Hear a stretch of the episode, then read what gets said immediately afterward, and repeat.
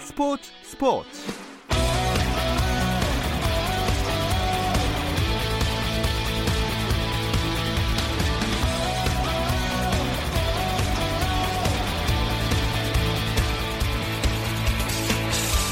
스포츠가 있는 저녁 어떠신가요? 아나운서 김종현입니다. 오늘 하루 스포츠계를 돌아보는 스포츠 타임라인으로 김종현의 스포츠 스포츠 출발합니다.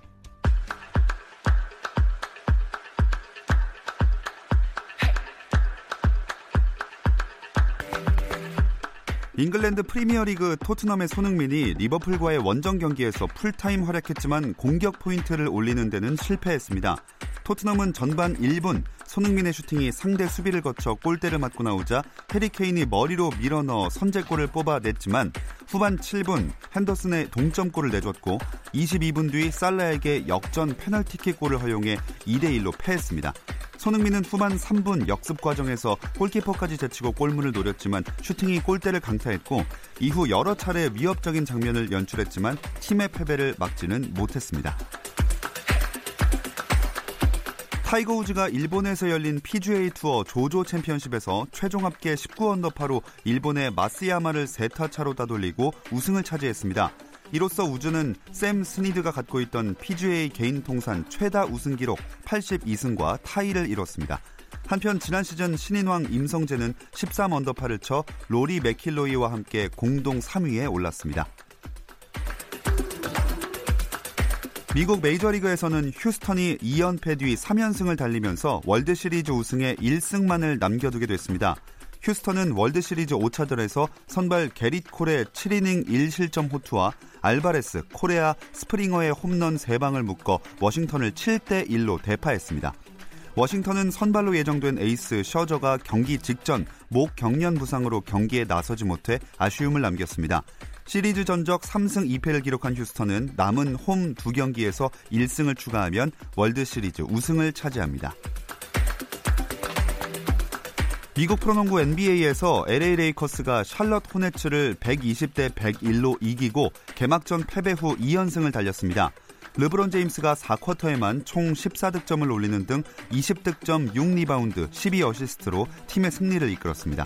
미네소타 팀버울브스가 마이애미 히트를 116대 100으로 이기고 3연승을 달렸고 멤피스 그리즐리스는 연장 종료 직전 터진 제이 크라우더의 역전 결승포로 브루클린 네츠를 134대 133으로 꺾고 시즌 첫 승을 올렸습니다. 골든 스테이트 워리어스는 오클라호마 시티 썬더에 92대 120으로 완패해서 시즌 2연패를 당했고 포틀랜드 트레일 블레이저스는 댈러스 매버릭스에 121대 119로 이겼습니다.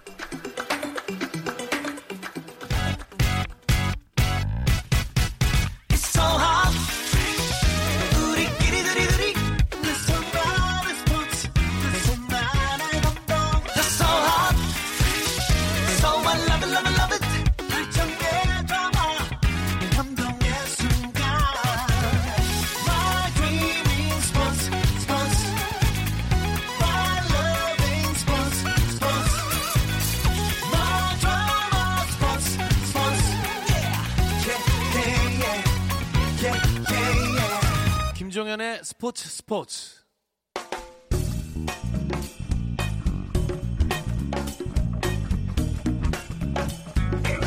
안치용 정세영의 야구 한 잔. 월요일 이 시간에는 저와 함께 야구 한 잔 어떠신가요? 편안하고 유쾌한 야구 이야기 안치용 정세영의 야구 한 잔 시작하겠습니다. 안치용 KBSN 해설위원 문화일보 정세영 기자 나오셨습니다. 안녕하세요. 안녕하십니까. 네. 자, 드디어 KBO 리그 2019 시즌이 끝났습니다. 그렇습니다. 예. 예. 저는 올 시즌이 좀 회사를 이직해서 첫 시즌이어서 어. 아, 이 과연 이 긴 야구 시즌을 어떻게 치러야 될까를 고민 많이 했는데 그래도 아쉬움은 좀 있지만 그래도 음. 알차게 시즌을 치렀다고 저는 개인적으로는 그렇게 평가하고 싶습니다. 네. 근데 두 분이 그 키움의 우승을 예상하시지 않나요? 네. 어떻게 된 거죠? 뭐, 어차피 뭐 기대 안 하셨잖아요. 예, 뭐 하루 이틀도 아니고 지금 몇 수년째 예. 지금 계속 지금 틀리고 있는데. 아, 근데 키움이 그렇게 기세가 좋았는데 한국 시리즈에서 네 경기 만에 이렇게 우승을 내줄 거라고는 아무도 예상을 못했을 것 같아요. 우리 그뭐 여러 가지 뭐 선수들도 그렇고 이제 경기를 할 때 뭐 데이터 분석을 하잖아요. 네. 저희도 이제 한국 시리즈에 대한 데이터를 어 분석을 했다라고 하는 게좀 어, 표현이 좀 그렇지만 뭐 여러 가지로 굉장히 키움이 유리하지 않을까 싶었어요. 준 플레이오프, 플레이오프 물론 뭐 많은 경기를 치르면서 체력적으로 좀 힘든 부분도 없지 않아 있었겠지만 3대 0 승을 만들어내고서 한국 시리즈에 진출을 했고 네. 여기에 또 뭐 4일이라는 또 휴식 기간이 또 보장이 또 됐고 그러니까 여러 가지 흐름이 키움 쪽으로 좀 가지 않을까라는 생각을 했는데 야 이 그 두산한테 뭐라고 어우두?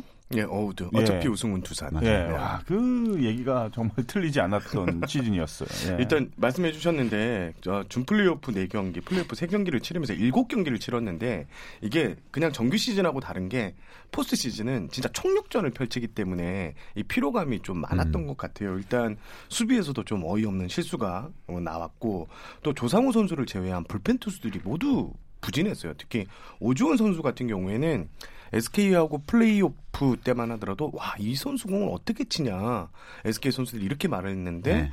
어, 한국 시리즈 가니까 이 구위가 좀 떨어지는 게 장정석 감독도 이런 얘기를 했어요. 이 앞서 치른 일곱 경기에서 투수들이 긴, 이, 너무 이제 과부하가 음. 걸려 있던 상황이었던 것 같다. 어, 이런 말씀을 하셨습니다.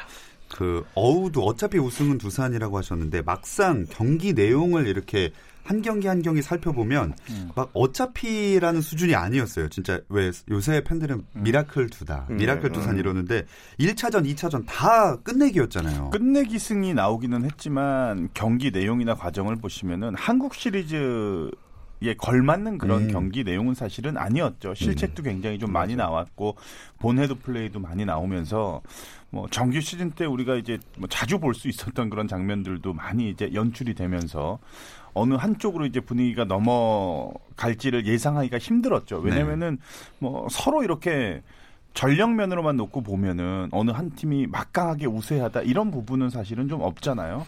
결국은 이제 키움 히어로즈가 어, 우승을 내줄 수 내줘야 될 수밖에 없었던 이유가 기본기에 대한 부분이 좀 아쉬웠던 한국 시리즈 특히 이제 수비에서 실책도 많았고 4차전이었나요? 무사 만루 상황에서 약간의 그 커뮤니케이션이 잘 안 되는 뭐 외야 쪽으로 이제 희생 플라이를 멀리 날렸는데 뭐 3루 주자가 들어오지 않고 2루 주자는 음, 그걸 맞아요. 본인이 판단하고 막 뛰고 막 네. 이렇게 좀 그런 장면들이 나오다 보니까 그런 작은 차이에서 좀 승패가 좀 갈리지 않았나 싶습니다. 일단 지금 두산 연관 검색어가 있다면 miracle, 예. 그 다음에 뚝심, 뚝심. 이렇게 많이 나올 것 같은데 일단 정규 시즌 마지막 경기부터 그 끝내기 안타가 나왔고요. 그게 아. 한국 시리즈 1, 2차전까지 나왔고 또 한국 시리즈, 시리즈 에서 치른 어, 4경기 중 3경기에서 다 역전승을 거뒀거든요. 예. 3차전을 빼고 어, 그만큼 두산이 뚝심, miracle, 뭐 뒤집기 실제로 정규 시즌 그 8월 중순 이후 성적을 보면요. 23승 1무 9패예요. 승률이 7할 1푼 9리거든요. 오. 어마어마한 네. 이 상승세가 끝까지 가을 야구까지 이어졌다 이렇게 보시면 될것 어. 같습니다. 그러면 두 분은 한국 시리즈 그 몇 번째 경기가 끝났을 때 아, 이제 진짜 우승하겠다라고 감지를 하셨나요? 음. 네 번째는 아니죠? 아니요, 저는 첫 번째. 겉으로는 첫첫 번째 라고 했어요. 끝내기 어. 승이 나오고 나서. 근데 속으로는 제가 여기서 키움이 우승할 것이다라고 예상을 해가지고 말은 못했는데 속으로는. 네, 그러니까 겉으로는 약간 울며 겨자 먹기 식으로 예. 두산이 우승하겠구나 이렇게 생각은 음. 했죠. 1차전 끝내기가 앞서 정세영 기자가 얘기한 대로 정규 시즌 마지막 144번째 경기에서 끝내기 안타로 1위 확정이 됐을 때 그 기운이 그게 이어지지 않았나라는 아. 생각을 경기를 보면서 느꼈거든요. 한국 시리즈에서 어, 정규 시즌 때도 끝내기 승을 거두면은 그 여파, 그 분위기가 그 줄을 이제 계속 이어진다 음, 뭐 예, 이런 맞아요. 얘기가 있기 때문에 그 분위기를 무시 못했던 것 같아요 저는. 네. 음. 저는 2차전이었어요. 2차전도 이차전. 끝내기 승리 네네. 딱 거두고 나서 이게 두산 선수들은 사기가 오를 대로 올라오고 그렇죠. 반면 이제 키움 선수들은 너무 아쉬운 패배를 두 번 연속 당하니까 여기서 오는 좌절감 이것 때문이라도 어, 두산 좀 쉽게 가겠구나라는 생각을 했었습니다. 아, 진짜 두산 타자들의 집중력이 엄청났던 그런 시리즈였던 것 같아요. 음, 사실은 그 김재환 선수가 키움 히어로즈 입장에서는 김재환을 굉장히 조심해야 됐고 그리고 페르난데스 선수를 아마 경계를 많이 했을 겁니다. 페르난데스 선수는 원체 이제 뭐 타격 능력이 좋기 때문에 어, 많은 안타를 또 생산해내는 선수고 김재환은 홈런이 이제 장점인 선수니까 분위기를 가지고 올 수 있는 힘이 있는데 두 선수가 사실은 좀 부진했어요. 네. 그렇게 잘하지는 못했는데 아, 이 두 선수의 부진을 오재일 선수가 이제 공백을 메우는 그러니까 누군가가 부족했을 때 공백을 메워주는 팀 동료가 나와야 되는데 두산은 이 라인업이 어, 어떻게 보면은 좀, 어, 좀 운도 많이 작용을 했다. 좀 부진한 선수들이 계속 이어졌던 게 아니라 부진했지만 바로 다음 타자가 또 다음 타선이 음. 연결해주고 해결해주고 참 뭔가 잘 맞아떨어진 그런 2019 한국 시리즈가 아닌가 싶어요. 저는 하위 타순. 하위 타순에서 어. 너무 김재호 선수, 허경민 선수, 또 박세혁 선수까지 다 펄펄 날았고요. 여기에 대타 자원들이 활약이 좋아서 김인태 선수도 마찬가지고 또 국회성 선수, 또 김인태 국회성 선수는 또 정규 시즌 마지막 경기에서도 대타로 나가서 예. 안타를 치면서 두산의 그 정규리그 1위를 이끌었는데 이런 상위 타순에서 이제 투수들이 너무 긴장도가 높다 보니까 하위 타선에서 어 안타를 칠 확률이 높다고 하는데 이런 하위 타순에서 공격 흐름이 잘 이어진 것 같습니다.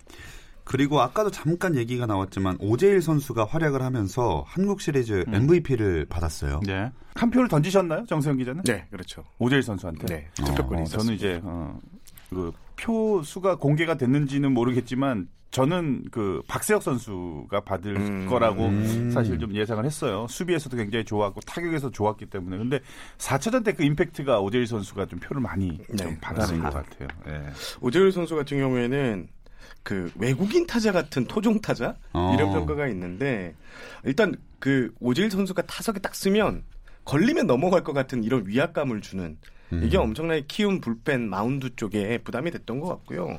올해 뭐 전체적으로 홈런 개수나 어, 타점이 아그 홈런 개수가 좀 떨어졌는데 타점은 지난해보다 오히려 어, 80개에서 102개로 늘어 22개나 늘었거든요. 어, 장타율은 좀 떨어지긴 했지만 잘 칩니다. 음. 찬스 때마다. 그게 한국 시리즈에서도 그 모습이 나왔습니다. 음. 그러면 이제 어, 두분 마음속에 혹시 다른 이번 한국 시리즈에서 눈에 들어왔던 선수 아마 박세혁, 안치홍 박세혁, 그렇죠. 박세혁 박세혁, 말씀하실 것 같았고 박세혁.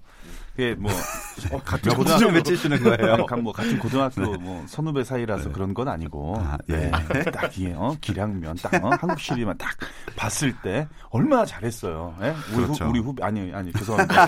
얼마나 잘했습니까? 예, 하여튼 박세혁. 예, 아. 아주 잘했습니다. 저는. 김재호 선수. 어. 아무래도 유격수 수비 뭐 우리가 알을 깠다 그러잖아요. 수비에서 실제로 네네. 보면 알을 까는 수비가 좀 나오긴 했어도 아, 그 타구를 잘 잡아내고 안정적인 수비를 했고요. 그리고 하위 타선에서 아까 제가 말씀드린 대로 이 연결고리 역할을 정말 잘해줬거든요. 김재호 선수가 필요할 때마다 딱딱 안타를 치는 모습들이 어, 두산이 한국 시리즈에서 우승을 할 수밖에 없는 이유였다고 생각합니다. 그리고 이제 키움은 아 참 경기 외적으로도 이야기가 참 많았는데 송성문 선수 관련된 논란도 아무래도 조금은 영향을 미치지 못- 않았을까요? 이게 1차전, 한국 시리즈 예. 1차전이 끝난 다음 날 이제 난리가 났죠, 인터넷에서. 어, KBO 공식 촬영팀 스태프가 이제 불법으로 유출한 더그아웃 영상에서 송성문 선수가 뭐 팔꿈치 인대 나갔네, 햄스트링으로 재활해야 되네, 자동문이네 이런 발언이 이제 잠겨 있었는데 이게 공개가 됐고요. 어, 결국 그 다음 날 송성문 선수가 이제 사과를 했어요. 사과를 했는데 어, 두산 측에서는 음. 한국 시리즈가 끝나고 나서 네. 정식으로 사과를 음. 받겠다는 입장을 음. 밝혀서 어, 팬들의 좀 집중 파워를 받기도 했는데 아 그런데 저는 이 송성문 선수가 멘탈이 대단한 것 같아요. 송성문 선수가요 네. 한국 시리즈 타율 1위에 올랐어요. 이게 만약에 보통 우승했으면 그 MVP 후보인데 이게 아, 그 예. 저도 현장에 있었지만 이 우하는 소리가 일단 음. 대기 타석에 들어설 때부터 우가 그렇죠. 나오거든요. 이게 보통 선수 같으면 이게 멘탈이 위축되죠. 이렇게, 예. 예, 위축될 수밖에 없는데 어, 한국 시리즈 4경기에서요 12타수 6안타 3타점 4경기에 나왔는데 야, 대단합니다. 본인은 예, 굉장히 잘했네요. 나가서도 이, 이 제스처를 하는 거 보면 음. 야저 쉬운 멘탈은 아닌데 예, 그런 생각을 할 정도로 예. 아우. 어. 그럼 키움의 페이는 정확히 어디에 있다고 두 분은 생각하세요? 아, 저는 이제 수비. 예, 음, 수비. 수비. 수비와 주로 그러니까 기본기라고 할 수 있죠. 타격은 사이클이 있기 때문에 뭐 컨디션이 좋고 안 좋고 충분히 그렇지만 특히 주루 같은 경우에는 한 번만 더 신경을 쓰면은 사실은 뭐 주류에서는 크게 미스가 나오지 않거든요. 여기에다 뭐 수비도 뭐 물론 실책을 범할 수는 있지만 아쉽게도 실책을 범했을 때 실점으로 계속 이어지다 음. 보니까 선수들의 경기력이 굉장히 좀 떨어질 수밖에 없었고 계속해서 그 쫓아가는 경기, 예. 예, 따라 붙어야 되는 경기를 치르다 보니까 어려운 경기가 이어졌는데 어, 가장 아쉬운 거는 한 번의 반전이 그 이- 만들 수 있었던 그 찬스 무사 만루 찬스 음. 예, 그 찬스 때 결국은 득점을 올리지 못하면서 경기를 내주고 말았죠. 그 변화무쌍한 불펜 가동이 준 플레이오프와 플레이오프에서 이제 키움의 키워드였는데 예. 이게 이루어지지 않았어요. 이게 음. 확실히 말씀드린 대로 이 과부하가 좀 많이 걸렸던 것 같고요. 예, 확실하게 자랑했던 이 불펜 전력이 좀 떨어지니까 두산에게 좀 밀린 이유, 크게 밀린 이유가 아닌가 음. 싶습니다. 자, 뭐 두산의 김태형 감독이나 키움의 장정석 감독의 재계약도 맞물리면서 이번 네. 한국 시리즈가 주목을 많이 받았었는데 두 감독 재계약하는 데는 문제가 없겠죠? 체격 두, 부, 두 감독의 재계약은 전 관심이 없습니다. 제가 내년 시즌에 계약을 하느냐가 더 큰 관심이지. 우리 가족들은 아. 그게 더 관심이죠. 이 두 분은 뭐 할 수 있을 테니까. 아, 뭐 무난하죠, 네. 뭐. 네, 예. 거의 뭐 무조건이라고 네. 보시면 되고요. 일단 김태형 감독 같은 경우에는 그 지금 현재 역대 최고 대우가 SK 연결 감독인데 3년 총액 25억이거든요. 근데 김태형 감독이 종전에 이제 계약 맺었던 게 3년 총액 20억 원입니다. 어, 요거 지금 가뿐하게 넘어설 것 같다는 음. 적어도 비슷하거나 가- 넘어설 것 같다는 예상이 나오고요. 예. 장정석 감독이 3년 전에 계약했을 때 계약금 2억 원, 총액이 8억 원이었거든요. 이것도 한 15억 내지는 20억까지 장정석 감독 재계약하지 않을까 이런 음. 예상이 나오고 있습니다. 네. 이런 기세를 이어서 우리 안치홍 의원의 그 좋은 재계약도 한번 바라보면서 어, 어디랑 재계약을 말씀하시는 뭐? 어디든지 뭐 일할 수 있는 뭐 방송을 듣고 계신 KBSN 관계자 여러분은 뭐 십시일반 좀잘 좀 부탁드리겠습니다. 예. 네. 그런데 또 키움은 수석 코치를 롯데 감독으로 보내게 됐잖아요. 이 예. 이야기는 잠시 쉬었다 와서 나눠보겠습니다.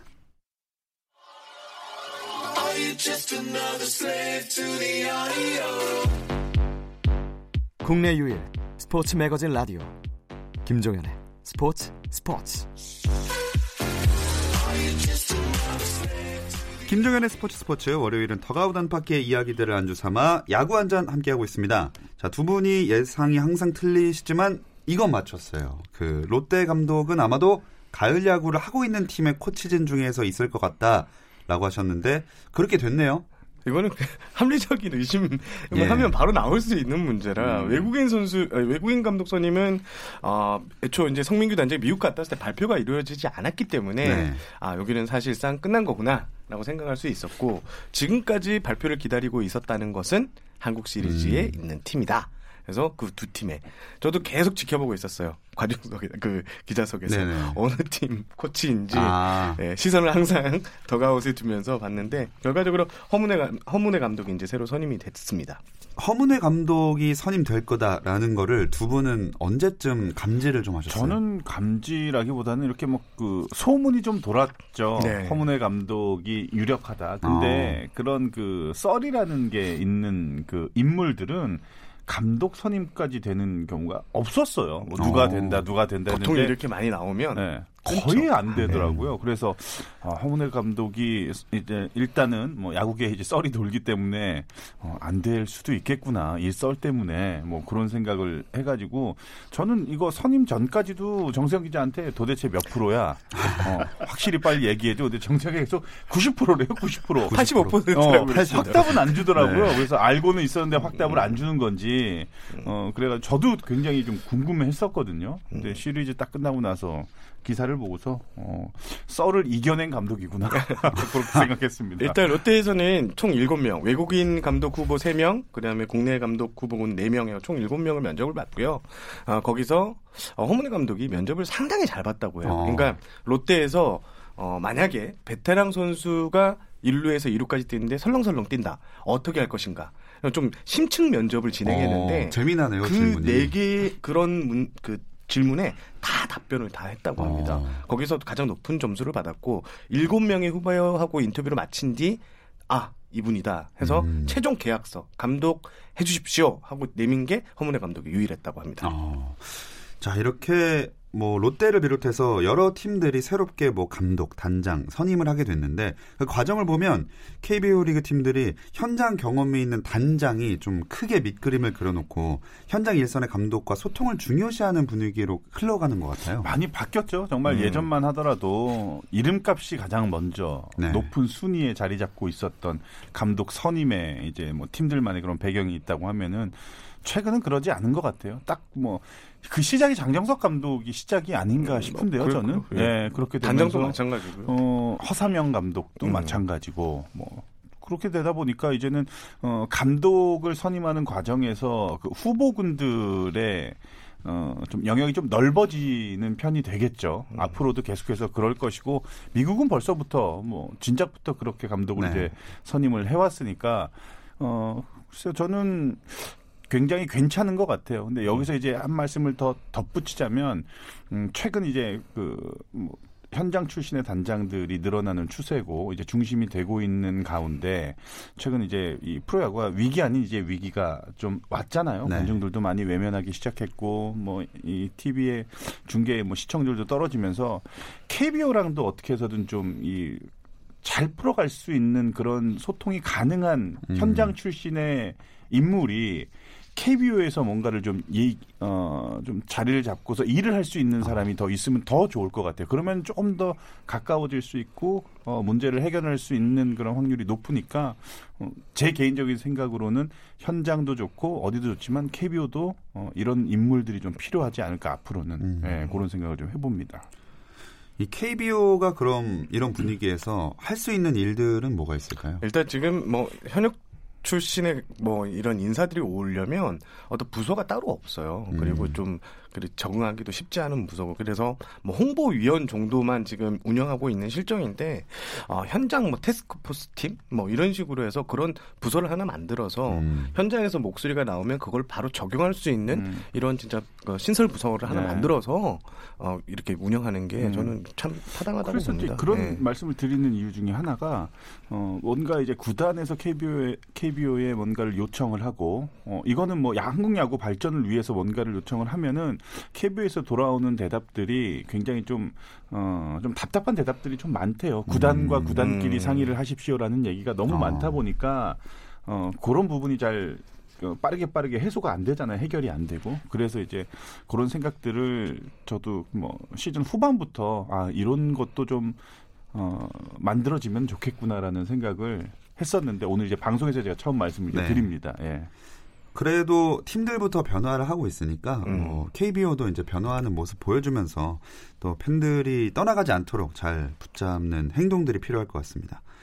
뭐 어쨌든 감독들이 새롭게 선임된 팀들도 있고 뭐 수석 코치 자리가 그 과정에서 비게 되는 상황이 왔으니까 코치진들도 이동을 많이 하게 되겠죠? 이제 지금 프로야구로 뭐 대이동의 계절이라고 그러거든요. 네. 특히 코치진이 지금 어 지금 홍래 감독만 하더라도 아마 제가 알기로는 두세 명의 코치를 아, 자신이 영입해달라는 그 후보군을 찍어놓은 상태라고 어. 하거든요. 지금 다른 팀에서 지금 다 어, 코치로 활용하고 있는 코치들이기 때문에 아마도 제가 봤을 때는 어, 한 최소 20명 이상의 어. 코치진이 많이 이동할 것 같고요. 여기에 또 성적이 부진했던 팀들도 코치진 물갈이가 이제 시작되려고 하고 있는데 네. 또새 감독, 새 감독을 영입한 이런 팀들 변수가 엄청나게 지금 많은 상황입니다. 음. 일단은 SK가 어제 코칭 스태프 충원을 확정 발표했는데 타격 파트가 좀 눈길을 끌더라고요. SK는 네. SK는 지금 이진영 예, 전 선수죠. 어, 뭐 이진영 이제 지금 이제 코치죠. SK 코치. 네. 예, 1군 메인 타격 코치로 어, 내년 시즌 이제 어, 한국 야구에서 첫 이제 코치로 시작을 하고 어, 보조 코치로는 박재상 타격 코치가 어, 음, 지금 맞습니다. 어, 보조를 맡게 됐고요. 그리고 박정권 선수가 이제 은퇴를 하면서 음. 육성군 그 타격 코치 그리고 최경철 SK 전력 분석원이 어, 배터리 코치, 1군 배터리 코치 예, 이렇게 알고 있습니다. 박정권 2군 타격 코치는 은퇴하고 바로 코치가 되는 과정에서 아, 구단에서 해외 연수를 좀 먼저 갔다 와라라고 어. 이렇게 제안을 했나 봐요. 근데 박정권 선수가 코치가 어, 좀 부족한 게 있을 때 그때 나의 좀 실패한 거 이런 걸 좀 보고 나서 부족한 아. 거 채울 게 있을 때 그때 가겠다. 구단에 좀 양해를 해 주십시오 했는데 SK에서 그걸 좀 양해해서 일단 2군 파트에서 타격 그 스킬을 한번 발휘해 봐라 이런 얘기가 나왔다고 합니다. 네, 이외에도 정말 많은 팀들이 이제 코치진, 스태프의 이동을 하게 될 텐데 다음 시즌을 어떻게 준비할지는 슬슬 지켜봐야 될 것 같습니다. 그리고 리그가 끝났기 때문에 이제 야구 팬들의 관심이 모일 곳은 프리미어 12가 될 것 같네요. 이게 11월 6일부터 이제 대표팀 첫 경기가 있는데 올림픽 출전권이 여기밖에 없습니다. 마지막. 그, 예, 네. 아마 대회에서 어, 실패를 하는 바람에 무조건 2위 안에 그러니까 대만, 호주보다 나은 성적을 거둬야 되거든요. 어, 공교롭게도 1라운드에 호주를 만나고요. 또 2라운드 가서는 슈퍼라운드 가서는 대만을 만날 가능성이 상당히 높다고 보는데 이 두 팀을 꺾어야 되는 이 좀 절박한 상황이 됐습니다. 네. 선수 교체도 조금 있었죠. 어, 이용찬 선수하고 이승호 선수죠. 이승호 선수는 이제 구창모 선수의 대체 자원으로 합류가 됐고 네. 이용찬 선수는 한현희 선수 대체 음. 자원으로 이제 합류가 됐는데 더 이상 바뀌면 안 됩니다. 이제 대회까지 얼마 남지 않았고 김경문 감독도 어, 최종 엔트리를 발표를 했음에도 불구하고 구창모 선수는 부상 때문에 그렇다 치지만 한현희 선수는 이 구위가 많이 음. 떨어졌기 음. 때문에 이걸 교체하는데 감독도 굉장히 고민을 했을 거예요. 선수의 마음도 있기 때문에 그게 굉장히 클 거라고 생각을 했는데 일단 뭐 한현희 선수에서 이용찬 선수로 일단 교체가 됐습니다. 네. 반드시 좋은 성적을 거둬야만 하는 대회이기 때문에 음. 참더 절실하게 훈련을 하고 있을 것 같은데 대표팀 앞으로 일정은 어떻게 되나요? 대표팀은 지금 일단 29일부터 두산 키움 선수들이 합류를 하게 되고요. 어, 이 다음 달 1일, 그러니까 11월 1일과 2, 2일에 푸에르토리코와 평가전을 치르게 예. 되고요. 어, 이후에는 6일날 어, C조 예선 호주와 첫 경기, 이후 7일 캐나다, 8일 쿠바와 격돌하고요. 여기 안에 그러니까 C조에서 2위 안에 오르면 어, 다음 달 이제 11일부터 16일까지 일본에서 슈퍼 라운드 음. 여기에 진출하게 됩니다. 어느 국가가 가장 강적이라고 생각하세요? 어디입니까? 전력 분석 아니십니까? 아니, 저는 이제 그 멕시코로 내일 과달라하라? 네. 예, 멕시코 과달라하라. 예, 일단 LA를 경유해서 이제 멕시코로 들어가는 예, 내일 인천공항 제 1터미널 2시 30분 비행기로 이제 이동을 해야 되는데 그 전까지는 아무런 생각을 안 예, 하셨는가요? 저희는 이제 그 그쪽 조는 멕시코 그리고 어. 도미니카, 미국, 네덜란드 네. 예, 이네 나라를 분석을 해야 되는데 음. 이 나라 이 조에서 두 나라가 이제 슈퍼 라운드에 진출을 하면은 저희 대한민국하고 이제 경기를 치르거든요. 그래서 어, 집중적으로 봐야 될 나라는 역시나 어, 미국과 음. 네덜란드 두 나라가 좀 유력하다. 그래서 어. 두 나라를 좀 더 어, 좀 집중해서 봐야 될 것 같습니다. C조 같은 경우에는 아무래도 쿠바 아마야구 최강이라고 팀으로 네. 불리는 이제 쿠바인데 그런데 최근 국가대표 국제 대회에서 쿠바한테 저희가 지지는 않았습니다. 어. 이런 좋은 기억이 있기 때문에 쿠바하고 경기를 잘 치러야 될 것 같고 호주가 저는 개인적으로 좀 난적이 될 수도 아하. 있다. 제일 무섭습니다. 네, 지금 네. 호주가. 어, 여기가 지금 대표팀이나 어, 현장에서 보는 이런 얘기가 들리면 호주를 좀 경계해야 된다 이런 얘기가 있거든요. 호주전이 좀이 분수령이 되지 않을까 싶습니다. 참 쉽지 않을 것 같지만 꼭 올림픽에서도 우리 대표팀 볼수 있기를 바라겠습니다. 자, 오늘 야구 이야기는 여기까지 나누겠습니다. 문화일보 정세영 기자, 안치홍 KBSN 해설위원 고맙습니다. 감사합니다. 내일도 저녁 8시 30분에 함께 해주세요. 김정현의 스포츠 스포츠.